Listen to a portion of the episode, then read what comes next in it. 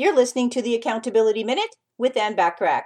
Today we're talking about tip number 10 of the 10 tips for helping you beat procrastination, which is to refuse to settle for less. While some people may be more prone to procrastinate than others, putting things off does not have to define you. Regardless of what it takes, Find a way to beat your procrastination problems so that you can get on with your life and live with the confidence that comes from knowing that you have the talent and the focus to do what it takes to be even more successful. Think how good you will feel to beat the procrastination bug that can plague many people and keep them from realizing their true potential.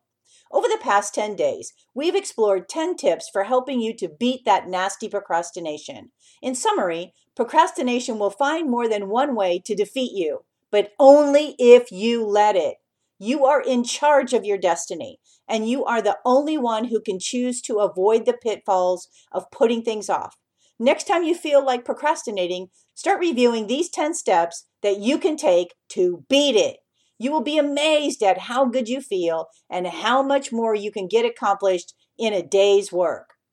To help you focus on your high payoff activities and achieve your goals using effective time management, go to accountabilitycoach.com backslash landing. That's L A N D I N G and download my complimentary audio training. Thanks for listening.